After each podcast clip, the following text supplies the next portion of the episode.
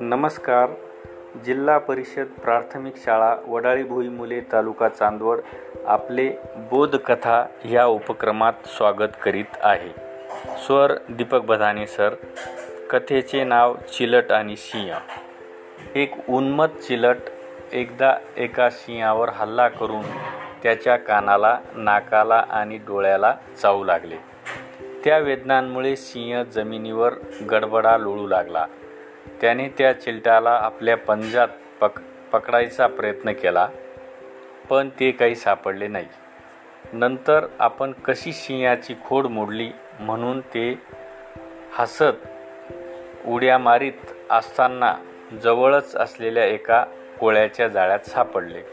त्यातून सुटण्याची त्याने बरीच धडपड केली परंतु ते अधिकच अडकले. तात्पर्य सुखदुःख हे सगळ्यांनाच आहे. धन्यवाद.